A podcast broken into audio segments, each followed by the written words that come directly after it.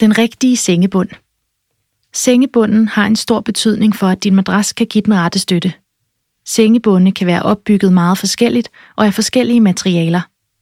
Ud fra et ergonomisk synspunkt er der ikke forskel på, om du har en sengebund med en løs madras på, eller et komplet sengesystem med en topmadras. Det vigtigste er, at bunden af din seng understøtter madrassen ordentligt og jævnt. Skal jeg vælge elevation? En elevationsseng kan med sine afslappende kvaliteter bidrage til en bedre søvn. For eksempel kan man hæve hovedenden for en mere aflastende stilling, når man læser i sengen. Herved bøjes rygsøjlen ikke i en uhensigtsmæssig stilling, hvilket vil kunne medføre ubehag og smerter. Det anbefales ikke at sove med hovedgæret hævet.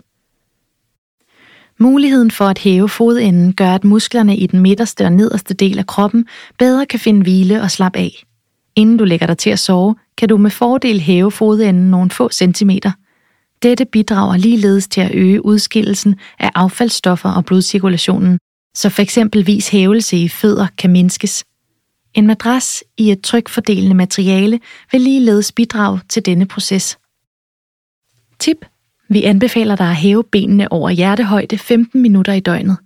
Det styrker udskillelsen af affaldsstoffer og øger blodcirkulationen.